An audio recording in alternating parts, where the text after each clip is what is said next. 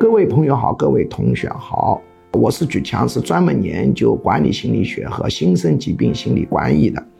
那么我们今天继续讲催眠短课系列，因为我们平台喜欢推短课啊，所以我呢就不讲长课，讲的比较少。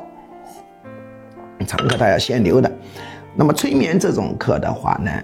实际上还是要现场学习的啊！今天讲催眠的阻抗，我们很多人对催眠有或多或少的一个阻抗啊，他比如说他不愿意催眠或者进入不了状态。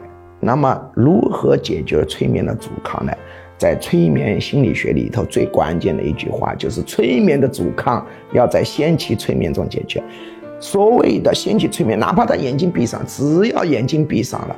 实际上就进入了某种轻度的催眠状态。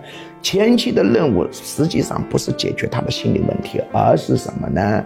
重点之一是要让他接受催眠，要告诉他接受催眠，打开潜意识，减少阻抗，这是非常关键的。否则呢，这个治疗的一个效果呢是非常差的啊。所以，任何催眠中出现的阻抗都应该在催眠中解决。